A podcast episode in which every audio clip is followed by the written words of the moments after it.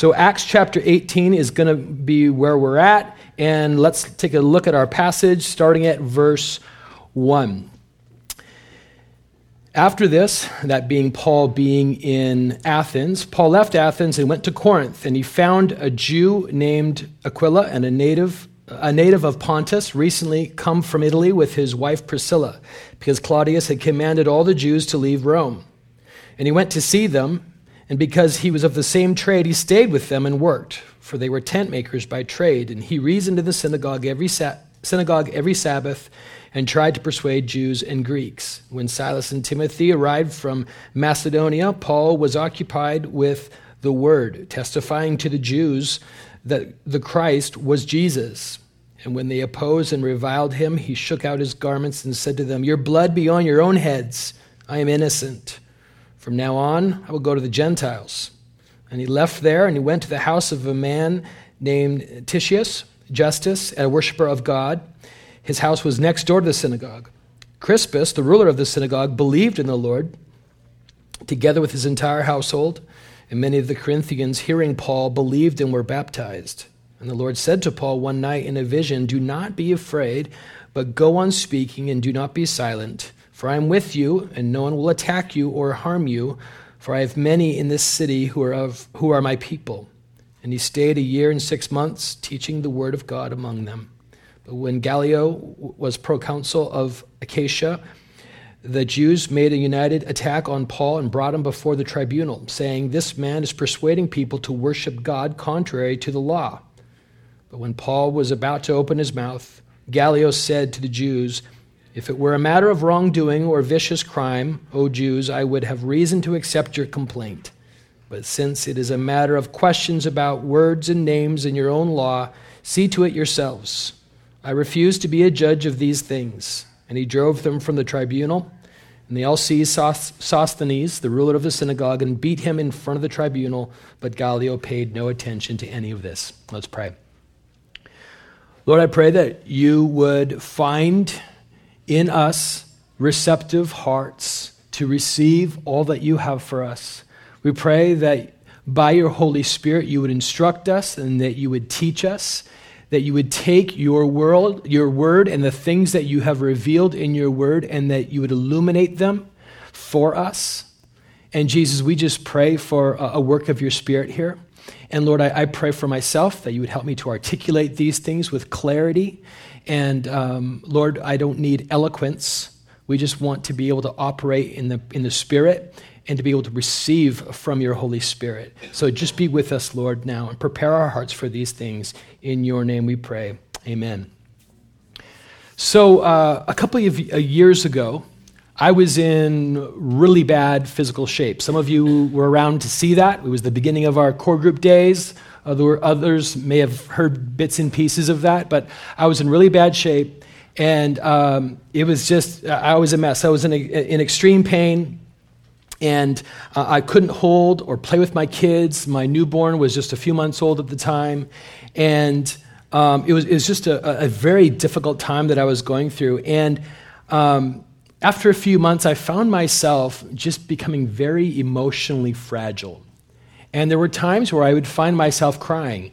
And if you know me, um, at least, you know, uh, I think uh, the joke about me is that I don't have any tear ducts um, and I'm broken in that sense. Um, but I was proving my reputation wrong. And there were moments where I would just begin to cry. And it wasn't because I was sad, it wasn't because I was in too much pain, it wasn't because I was depressed. I was just emotionally frayed. I was emotionally spent. I was just, I, was just, I was just completely overwhelmed and, um, and, and, and exhausted. And as I was just thinking about that this week, I was thinking about this journey that Paul was on. He had been through a lot. And I wonder about his state of mind. I wonder about what he was feeling as he is on this, uh, his second missionary journey. And he's been through a lot. He's traveled from, from Athens to, to Corinth now. And as he's on his way, I'm wondering about what he was thinking and how he was feeling.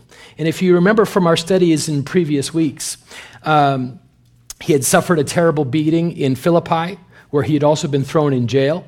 Um, he was chased out of both two other cities, Thessalonica and Berea. He was chased out of those cities by mobs. And in Athens, um, where he was just previously, there had been a whole lot of talking, but not a whole lot of receptivity to the message of Jesus, not a whole lot of receptive hearts. And so now here he is in Corinth. And Corinth was the, the seat of Roman government, it was a great commercial center. Um, it was the, the provincial capital of the area. And uh, all the roads in the area led through Corinth. Uh, it was situated on an isthmus. I don't know if I said that right, but I'm not going to try again. Do you guys remember from school what that is? It's just this, this, this little band of, of, of land uh, surrounded on two sides or, or bordered on two sides by water. So it was located in such a way that it was between the Adriatic and the Aegean Sea, and it was situated in such a way that all the roads went through there because that was really the only parcel of land uh, that there was there. And no doubt, Paul would have seen Corinth as strategically important to the spread of the gospel, because if all trade radiated out of Corinth, so too then could the gospel. And while cities like Athens, where he had just come from, were known for their uh, influence on culture um, and influence on philosophy and things like that. Uh, Corinth also was known for something, but not that. Corinth was known for its, uh, it was known throughout the Roman world as a center of, of immorality and sensuality. It was also known for its worship of the goddess of sex. And so there was a little hill that rised up uh, above this city, behind this city, and there was this temple there, a temple to Aphrodite. This was the goddess of sex. And every evening, the priests and the priestesses, who were both male and female prostitutes, they would come down and they would de- descend into the city streets to ply their trade. And first century historian Strabo claimed that there were a thousand of them. And so, um, as it was, as this was just such a regular part of the life in Corinth, it had this reputation that if you wanted to live a debaucherous lifestyle, you wanted to make your way to Corinth. It was almost, in some ways, the way we sometimes regard Vegas. You know, what happens in Vegas stays in Vegas. That was sort of what Corinth was like. And there was even ways to refer to people from Corinth. So if you were someone that slept around, if you were a drunkard or whatever, you would often be referred to as a Corinthian. And, and that even within plays, that's how a Corinthian or a person from Corinth would be portrayed as someone who slept around a lot and was a drunkard. And uh, depending on your perspective, uh, you would either think that the gospel was going to be a really horrible fit in Corinth because of how it was, or you might also view it as the perfect fit for the city of Corinth because it was so desperately in need of the gospel. And in our text, we see Paul come into Corinth and he meets Aquila and Priscilla. And they had moved there because they had been previously in Rome and had been kicked out of Rome, as all the Jews had been kicked out of Rome. And uh, they would become faithful friends and partners of the, of, of the ministry of the gospel to Paul. And, and they would just, we would, we'll see them come up later on as we, as we progress through our study in Acts. And uh, uh, Paul's hanging out with them, and he's, he's also a tent maker by trade as they are, so he joins them in the work to make a living. And then we see that Paul and Silas finally come and they join up with him. These were his traveling buddies. He had left them behind uh, a few cities ago, and they had finally caught, caught up with him as they had made their way from Macedonia. And we know from other passages of Scripture that as they had been left behind, they brought a good report from the church in Macedonia. And not only did they bring a good report of the church in Macedonia, they also brought from the church there a generous financial gift for Paul, which enabled him to leave his job as a tent maker and devote all of his energies to proclaiming the gospel. So, there in Corinth, that's what Paul is doing. And we see that he was not received very well for the, as, he, as he is preaching and he's speaking of Jesus in the synagogues. The reception of the Jewish community is that they just reviled him and opposed him. And, and so Paul got a little upset. And so it's recorded here that he shook out his garments. And you can sort of get the imagery of that there. And this was a Jewish uh, gesture of detachment, illustrating that he was basically over it. He's like, I'm done with you. And he didn't even want, it was sort of symbolic of not even wanting a grain of dust to, uh, to remain on him. And so he shook out his garment. And he says to them, Your blood is on your own head. From now on, and he throws this fit, I'm going to the Gentiles. But of course, this would only apply to Corinth for the time that he was in there, because the next city he goes to, which is Ephesus, we see that the first thing he does is go to the Jewish synagogue. Uh, but basically, his attitude was, I'm out of here. But then he just goes next door. So he didn't go very far. And despite the resistance of some of the Jewish community there, we see that the gospel is making an impact for the ruler of the synagogue himself embraces jesus along with his entire household and many of the other uh, the text says many other corinthians. And they were baptized as all believers are called to, to be as a means of identifying uh, with jesus and being obedient to jesus through the waters of baptism.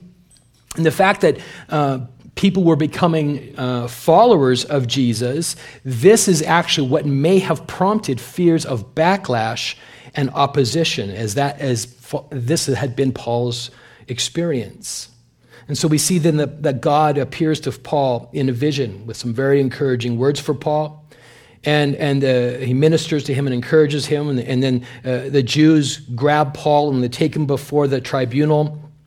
And before Paul can even put up a defense, the case is dismissed as irrelevant to Rome. And, and, because it was just regarded as a Jewish matter. And it even served to advance Christianity because as the tribunal makes this decision, as, as this ruling is made, it now sort of ratifies and legitimizes Christianity as a sect and, and as a sect within Judaism, and therefore gives legitimacy to, to Christianity in the eyes of Rome. So that's sort of an overview of the passage. And there's obviously, we see here, there's a lot, there's a lot that's going on. And there's a lot of familiar themes. There's, there's so many times we've already seen many cases of, of Paul's on this missionary journey. He rolls into his city, he preaches the gospel, and may or may not be received. More often than not, there's opposition, and just all hell breaks loose. And so there's, there's some of that scene here. But tonight, what I would like to do is to take the liberty to draw our attention to a specific portion of this passage. And, um, and, and what I want to focus on is specifically verses 9 and 10. We see that there in our text. And, and, and I find what is contained here and what is recorded for us here in verses 9 and 10 of Acts chapter 18, I find this here to be very interesting and, and, and, an interesting part of the narrative. As I I don't know about how you felt as we were reading through it, or maybe you've been reading ahead. I'm going through this passage and I'm sort of reading what almost seems like a diary or just an account of Paul. And he's like, okay, he did this, then he did that, and this happened, and that happened. And then he gets to this part where God appears to him in a vision, and it just jumped out, out to me as something that was very interesting, something that was very remarkable. And we see here that the Lord gives him this, this, uh, this pep talk. But I almost got the sense that we were missing something. So, so like, where does this come from? What, what is really going on here? Why the pep talk? What is the deal? So, our text doesn't really reveal a whole lot about what is behind this pep talk that God gives Paul or why God is even sort of communicating to Paul these things.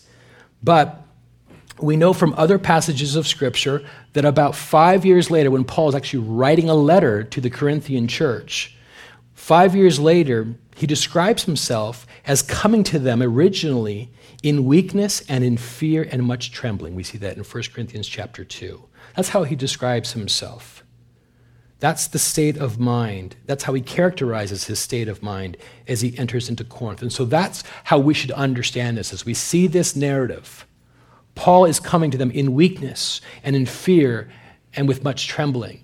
And we can look back at some of what we've studied together over recent weeks and we can sort of get an idea of why that might be.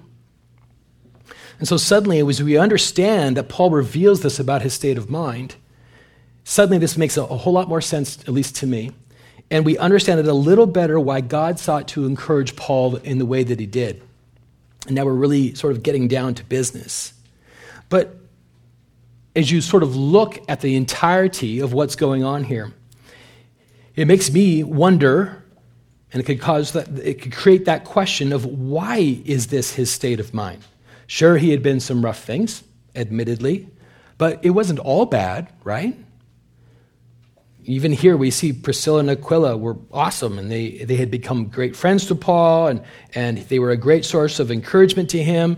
Um, he's finally re- reunited with his traveling buddies, uh, Silas and Timothy. They bring him a good report of the church and no doubt that would have, you would think that that would lift his spirits because he had spent some time in that city, had difficult ministry, yet they still are bringing this good report. And along with that good report, they bring this financial gift, which was obviously a good thing on behalf of the church there. It allows him to focus more on the ministry and less on making a living. And, and, and not only here in Corinth, but even in previous cities, although there had been opposition, it wasn't like nobody was coming to Jesus.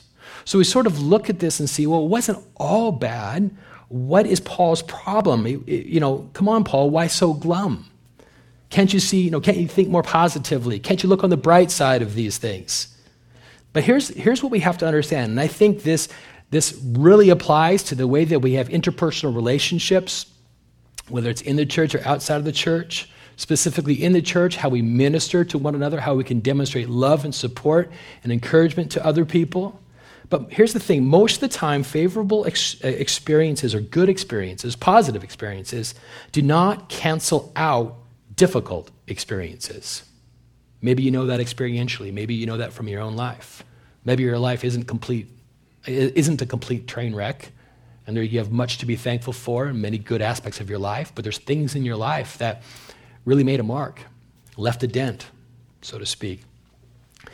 The difficult things that we go through can still affect us. That's the reality of it. So we can't, whether it's our own lives or even other people's lives, as we're seeking to be good friends and good comforters, we can't just sort of, well, you know, get over it. There's these good things happening over here, so why don't you just get over that and just focus on this instead? The reality is these things actually affect us. And we've got to do work and process those things in healthy ways. And it's good for us to know that as we're seeking to be good friends, that this is the reality of our human experience. And so for us to minimize or trivialize different, uh, difficult experiences just because there's also some good things thrown in the mix would be a tragedy, whether it's the way that we relate to other people or even the way that we regard our own lives. Where we can sort of turn a blind eye to the, the damage from our past and the things that we've gone through. It's like, well, you know, I'm going to ignore that and just shut it down and just kind of like forget about it and focus on these things instead. And we could find ourselves in a very difficult situation where we, where we become very emotionally unhealthy. And we see here that Paul apparently things are beginning to wear on him, even as he recounts in his letter to them later on, five years later, his state of mind as he comes to them. He talks about experiencing fear and discouragement and weakness. Sometimes in ministry, and no doubt this was part of what was going on with Paul, when you are constantly pouring out, when you're constantly pouring out, you, you sometimes you begin to feel like an old basketball and maybe you've even been in situations like this. You feel like an old basketball and after a while you start to get a little bit deflated and you don't bounce back like you used to. We are to some degree experiencing that right now as a church with pastor casey being out on sabbatical. I think most people from the outside looking in looked at pastor casey and thought well everything's fine he seems good. He's still like Casey, happy, goofy, smiling, joking, laughing, right? And he was in many ways, but there was things going on with Casey that he needed to deal with. He was very open about some of the difficulties that he experienced in his extended family, and it was just beginning to wear on him. That coupled with the weight of ministry pressure and the constant pouring out in ministry, which is a good thing, uh, it just began to wear on him. And so here we see Paul apparently is in somewhat of a similar situation where it's he's just it's it's just getting to be a little bit much for him. And so now here he is in in Corinth, a city that was about as as morally bankrupt as a city could be. And when you have a heart and a burden for a city, and you're, you're trying to reach people with, with the gospel, and you enter into an environment and a context like this, and you see the need in front of you, it can be overwhelming. We often regard Paul, the Apostle Paul, as sort of a spiritual giant, right? Sort of the hero of the New Testament. He wrote a large portion of it, and he's sort of seen as one of the heroes of the New Testament. But the truth is, he was just a regular guy. He wasn't Superman. Yes, God used him mightily. Yes, he was a man of great faith and all of those things, but he was just a regular guy. And he was frail and he was fragile and he had his moments like the rest of us do. And this is one, and when we see things like this recorded in Scripture and revealed about our so called heroes in Scripture, this is one of the ways that we know that the Bible is not uh, just the product of man's imagination and a bunch of fairy tales and myths that somebody just wrote down one day. Because if it was really a falsified document in that sense, the heroes wouldn't be so human. We would make our heroes a lot better than this. But yet we see that he's frail and he's fragile and he's dealing with this stuff. Maybe you're in a situation like that where you're wrestling, wrestling with similar feelings, a similar situation where you're just getting worn down. Maybe you've been in a season where it's just getting to be a little bit much and you're honestly starting to get over it. Please know that you're not alone not only are there people in this room who are going through difficult things as well, and it's the lie of the devil that says, where everyone else is fine and you're the only one. And there tends to be an isolating effect that takes place. But you're also in good company because Paul wasn't really in a good spot either. The things, the circumstances in his life were beginning to get to him. And in God's sovereignty, these things have been recorded for us and we get to see what's going on with the Apostle Paul here and this state that he's in, which is, let's just say, less than 100%. And in God's sovereignty, this has been recorded for us so that we can, uh, we, we, like Paul, can receive this revelation of God as his character and his nature is revealed to Paul, and he ministers to Paul, and he desires to reveal himself to Paul and to minister to him we too can see, as this is recorded for us, the character and nature of God revealed, and we know that God desires to minister to us in that same way because it's at the root and the core of who He is. This is His character, this is His nature. And so, if you're going through a difficult time, it's okay that you feel that way. I don't want you to feel like you have eight heads or whatever. It's okay that you feel that way. We all go through times like this. But when I say it's difficult or it's easy, or when I say it's okay to go through difficult times, here's the thing because God loves us so much, He confronts these things in our lives. The fears that we have, the lies that we're believing, God loves us so much that He wants to reveal Himself and expose the lies that we're believing. And he wants to just sort of work in that situation. And he wants to confront the things in our lives that are having these negative effects on us, the things that may distract us. And so, what we see happening here is that God, in the Apostle Paul's life, is seeking to lovingly confront what is going on with him. And maybe you need what Paul needed. Apparently, he needed this encounter with God. Maybe you find yourself in a similar situation. But as we look at this encounter that, that Paul had with God, as God reveals himself, we see that God is confronting the fear that is in Paul's heart. And he says in verse 9, Do not be afraid.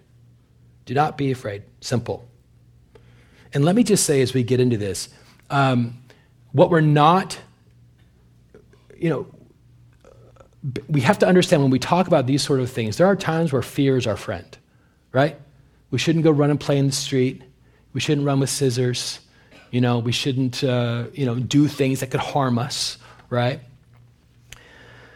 Um, I'm always thinking, as I'm a father of small children, I'm always thinking about what are the things as they get into different life stages, I have to sort of up my life counsel for them um, and to warn them about. And so some, sometimes there's things that's appropriate, where there's a, an appropriate fear that we can have. And maybe it's not even fear, maybe it's just common sense, like don't play in the street. But what we're not talking about here is a healthy fear, a, a fear of something that could keep us from harm. These are, those are good things. So we're not talking about a fear that can keep us from harm, but we're talking about the type of fear, and I believe that God is lovingly confronting the type of fear that would interfere with Paul's life and God's plan for him. And it's important to realize here that there's no rebuke of Paul. He's not saying, Do not be afraid, you loser. Do not be afraid, you less than Christian. He doesn't condemn him, he doesn't mock him, he doesn't say anything like, hey, you're supposed to be the Apostle Paul. Figure it out, get over it. We don't see God responding to Paul's state of mind in this way. He doesn't rebuke him, he doesn't chastise him. But when it comes to some of these things that Paul was experiencing, uh, maybe he's worrying about things that he's not yet facing. Sometimes we can be really good at borrowing trouble. We can sort of make up these ideas in our head about these things that are going to happen in our lives, and we sort of dread the worst, and we create these scenarios and situations, and we fear these things. Sometimes they're closer to reality than not, and sometimes it's the other way around. But no doubt, as he's in this new city now, and he's just getting piled on and he's, he's just not in a good state of mind. Maybe he's remembering the reception that he had in the recent cities that he's been in. And he looks back, he's like, oh, yeah, that didn't go well. And that was a tough one. And this time I got beat up and thrown in jail, and then a mob attacked me. And maybe he's thinking all these things. He's like, what's going to happen here? Because I think part of what might be fueling Paul's fear is ministry success right? Because it was often in Paul's experience, success preceded the persecution, success preceded the opposition. And so now this is what's happening with Paul. He's over it with the Jewish community. He's over it with in the synagogue. He goes next door and all these people get saved. And then that's when God comes and ministers to him. So it could be that it was even his success that was fueling his fear. The, the ministry effectiveness or the fruit of the gospel that he was being, that God in his grace was, was uh, allowing Paul to be a part of. Now, when we look at sort of situations in our own lives as we consider what, it, what fear looks like in our own life, sometimes we look at our own life and we think, man, I'm not a very fearful person. I don't have those kinds of hangups. That's not something that marks my life. But sometimes without us really realizing it, sometimes if we take a closer look and dig a little under the surface, we find that it's fear that is the driving force behind some things that we view as good. Sometimes it's fear that's the driving force behind our productivity. Sometimes it's fear that is the driving force behind the decisions that are related to our career track, or really all decisions for that matter, all the decisions that we make. Sometimes fear is the driving force behind um, the relationships that we form with people, or even the relationships that we run from. Sometimes fear is the driving force behind what we do and don't spend our money on, or what we eat or what we don't eat. Sometimes fear is the driving force that sort of explains why we can sometimes be so easily offended. We can regard ourselves as not being fearful people, but I think often as we take a closer look, we often find that fear is in there so, somewhere and it's lying under the surface. These are just some examples. So, so, we see here as God reveals himself and seeks to encourage Paul that God sought to encourage him by telling him not to be afraid because, and we see him continuing to reveal this here, he says, uh, because fear can sometimes make us want to quit, right? He says here, God says, Go on speaking and do not be silent. So God is encouraging Paul. He wants him to keep going. I recently read an interesting story um, of, and this has even been depicted in some films, but uh, an interesting story about when the Spartans were fighting the Persians a soldier mentioned to Leonidas, the warrior king of Sparta, he said, uh, he, he mentioned that the arrows of the Persians were so numerous that they blocked out the light from the sun. And Leonidas, his response was, Won't it be nice then if we shall have shade in which to fight them? Leonidas was just like focused. He's like, okay, I get it. There's arrows coming, but we're pressing on and we're doing this anyway. And that's kind of what God is communicating here. Paul, I've got a calling upon your life. You're my ambassador. I've given you this ministry to take the gospel to the known world. And he's saying, keep going. He says, go on speaking and do not be silent. Because sometimes we allow our fear to immobilize us. Sometimes we allow our fears to muzzle us. And if we allow fear to have that effect on us, the reality is we will only remain fearful. That will be the result. We're only going to remain fearful. But if we have the courage and press on, fear can be overcome. It's like with my oldest daughter, Jaslyn. Whenever there's been different times at different life stages, like I mentioned earlier, whether she was learning how to jump from the edge of the pool without wearing a life vest or learning how to ride a bike, once she, and if you're a parent, you get all this, and if, you, if you're not, just take my word for it. Um, there were times where once she had decided that this was an overwhelming situation, and once she had decided that she was scared, it was over. And she would just completely shut down. She would just completely shut down. Her fear was then reinforced by her inability to do anything. And she decided, I'm not doing this. And because of that, she remained fearful. And my wife and I would have to lovingly confront this fear that she would have to reassure her, to encourage her, and give her some space to process these things, to try again, maybe after a break, maybe a few weeks of break. But this is what God was doing here with Paul. He's confronting these things in loving ways. But God wanted to God wanted Paul to press on. You think God understood what was going on in Paul's heart and in his mind? But God said, Don't be afraid. I want you to press on. I want you to keep going. I don't want you to be silent. So he's encouraging Paul in this ways, encouraging him to not be afraid, because the fears that we have can render us immobile they can make us want to quit, and that is the opposite of what God wants. But that's not all fear does. We also know that fear can make us feel like God is afar off, when in reality, God has promised to be close to us. And we see that there in verse 10, where God says and makes this promise I am with you. This must have been music to Paul's ears. This is also probably something that Paul knew already. He was the Apostle Paul. He knew all this. So there's no response of, I get it, I get it, I get it. Stop preaching at me, God. I know, I know, I know. I don't need to hear it again. I already know that. It was the truth. And so there's a receptivity there. Paul needed to hear this. It's a never ending truth, but sometimes it's good to be reminded. Maybe you're going through stuff where you're wondering about that. You're wondering about God's faithfulness to you. You're wondering if you can actually trust Him. You're wondering if He's close. You can, you, you intellectually know He's near, and He said, I'll be with you.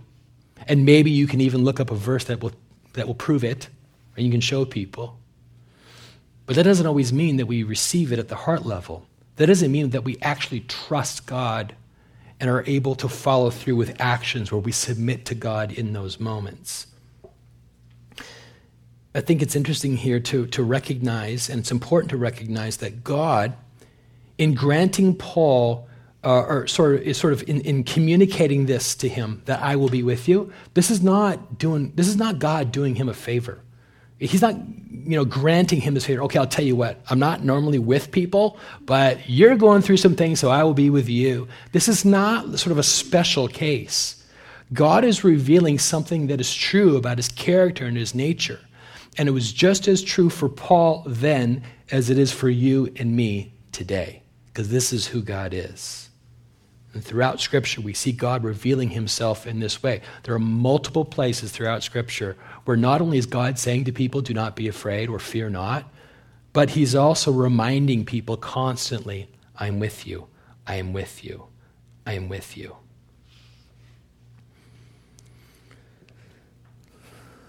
Another story about my daughter, Jaslyn.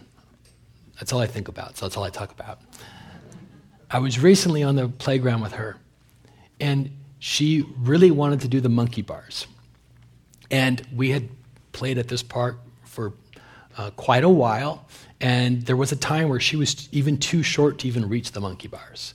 But she had grown to the point, point where she could actually reach up and grab that first rung. And so she wanted to try it. And of course, she had seen other kids do it, so she wanted to try it. But she is about to start out, and then suddenly she decides, oh, I'm, I don't want to do this. I'm nervous. I think she actually said that. I'm nervous. And she didn't, she was scared and she didn't want to do it. So I went around the side and underneath where she was sort of positioned underneath the monkey bars. I'm like, no, you can do this. You got this. She says, Will you hold me? Yeah, I'll hold you. Okay, well, don't let go. I'm not going to let go. I'm here. I'm going to hold you. I'm not going to let you fall. I'm not going to let you get hurt. Don't worry about it. Daddy's got it. I needed her to trust me. There was no way that I was going to allow harm to come to her. The fear that she had and how scared she was, the worst fears she had in her mind, there was no ways I was going to let those fears come to fruition. I needed her to trust me, but sometimes when we're in that situation with God, we get it. I hear you, God. You, you got me. You're going to take care of me. But I'm not going to do this or do that because I don't trust you. We don't often say it like that, but sometimes that's how it, we actually live it out. And it was still scary for her, but I had her. And so my presence did not keep it from still being scary but it did, in the midst of it being scary, I was there for her and I was able to reassure her that things were going to be okay. Another example is when I was in my own life, when I was a kid and I went to Disneyland, probably for the first time. And um, every kid likes the concept of Disneyland. But when your kids are really young, sometimes the reality is a little bit different. When you see this giant orange thing called Winnie the Pooh come out around the corner, and he's coming right after you, and it's really, really scary. Take my word for it. And so that's what happened. Winnie, Winnie the Pooh comes out. And in theory, I like Winnie the Pooh, and I know he's a friendly person or a friendly bear. But I was scared. I completely freaked out. So here comes Winnie the Pooh, and I'm with my parents, and I run around behind my dad, and I stick my head between his knees, and I grab his legs, and I would not let go. And then my dad thought it would be funny to take his camera and take a picture of me. And also, Winnie the Pooh decided to walk around and kick me in the butt. If, if it was today, I would have sued him, but. So I ran around my dad and I held on for dear life because I knew that if I stayed close to my dad, I would be safe. We have this promise. We have this sure thing that God will be with us. God will be with us. Do we trust that His promise that He will be with us is good enough? Or do we make excuses for why that's not good enough and why, in this particular situation, we're not going to take it to heart and we're not going to believe Him? We're not going to trust Him. We have this promise. So fear will make us want to quit when God wants us to press on. And fear will tell us that God is far off when He's promised to be close. And also, fear will keep us in the dark when God is doing something great. And he says in verse 10 I have many in this city who are my people. This is God saying, I'm doing stuff, I'm working. You may or may not see it, you may or may not realize this, but I'm up to something. I'm doing something great. And no doubt, this buoyed Paul's spirits again and encouraged him that there were others, and there would be others that embraced the gospel in Corinth. And Paul would go on to have a long, for him, long term ministry. He was there for a year and a half in Corinth, which was much longer than he was anywhere else other than Ephesus. Normally he'd roll into town, do his thing, and split. Normally he was chased out. But here we have this promise that God's saying, you know, I'm going to take care of you. I have many in this city who are my people. And Paul had effective, longer term ministry in the city of Corinth. And it's an interesting reminder that there's this bigger picture that we don't always see when we become overwhelmed in our own circumstances. I don't say that to condemn us or to condemn anyone here, but to think about it when we do become overwhelmed in our circum- over, overwhelmed in our own circumstances, it's hard to see what else God is doing. It's hard to recognize what he's up to. It's hard to even learn the lessons that he wants us to learn. Sometimes it's even hard to hear his voice. Some, sometimes it's just hard to see anything at all because we've become so overwhelmed and we don't see the bigger picture. It's understandable that we do that, but we also must not do that. Because if we don't look beyond ourselves, if we don't look beyond our circumstances, if we don't look beyond how we feel, we'll never have the perspective that we need. We'll never see how God is working, or even that He's working at all. And it will leave us depressed, it'll leave us unsettled, and feeling completely lost and hopeless. This is part of what we need to learn is that God is always working. And we were reminded of that in this passage. So, this encounter with God, this is exactly what Paul needed to be reminded that he didn't need to be afraid.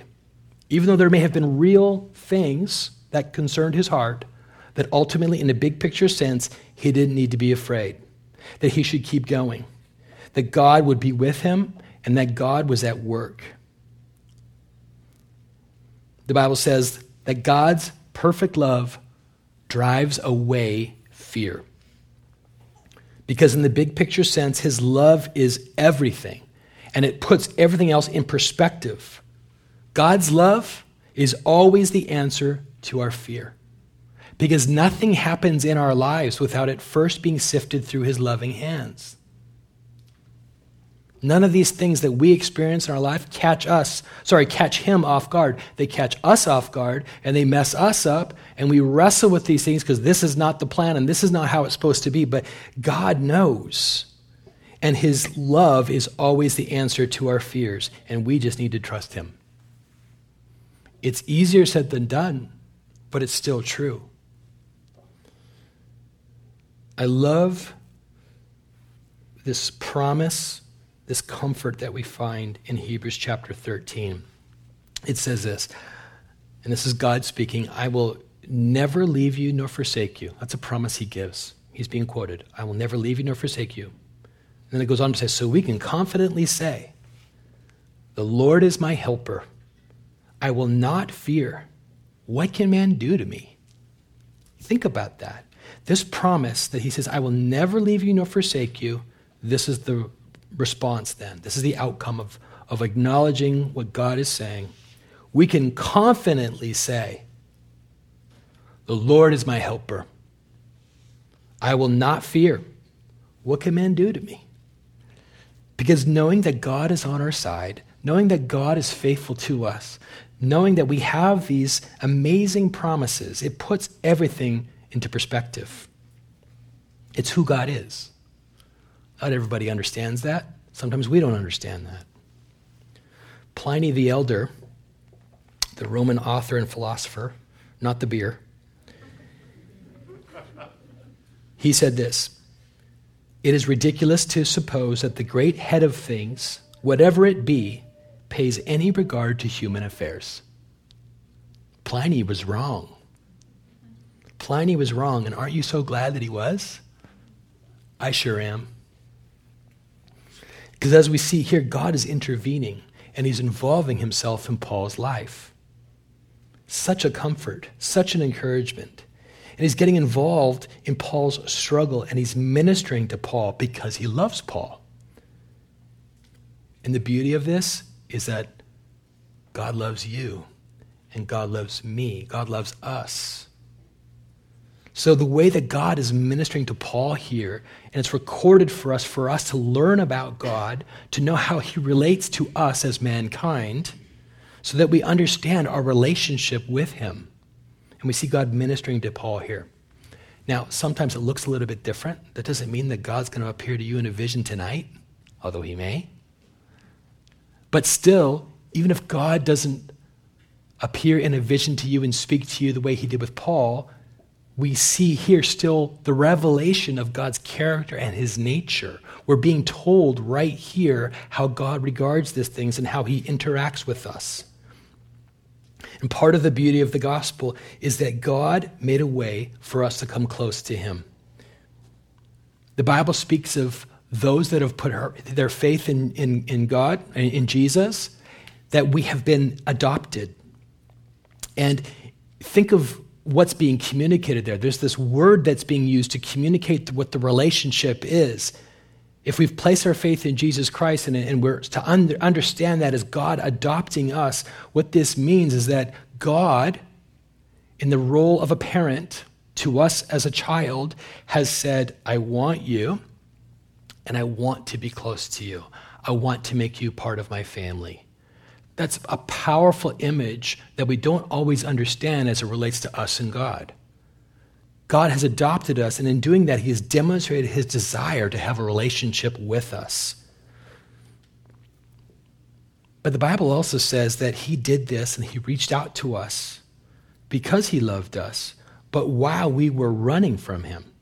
And while we were running from him, he still came close to us. He actually came into this world in human flesh. And he lived a life we could not live. That would be the perfect life. And he died a death we should have died for our sins. And rose again to give us a life that we could never have without him. See, the thing is, as it relates to us and God, and the significance of this upon in, in, our lives is that we've got to understand that the safest place for us is to be with Jesus. As a Christian, you need to know that. If you don't consider yourself a Christian, if you consider yourself far from God and you're not a believer in Jesus Christ, you still need to understand this. The safest place that we can be is to be with Jesus in this relationship with them.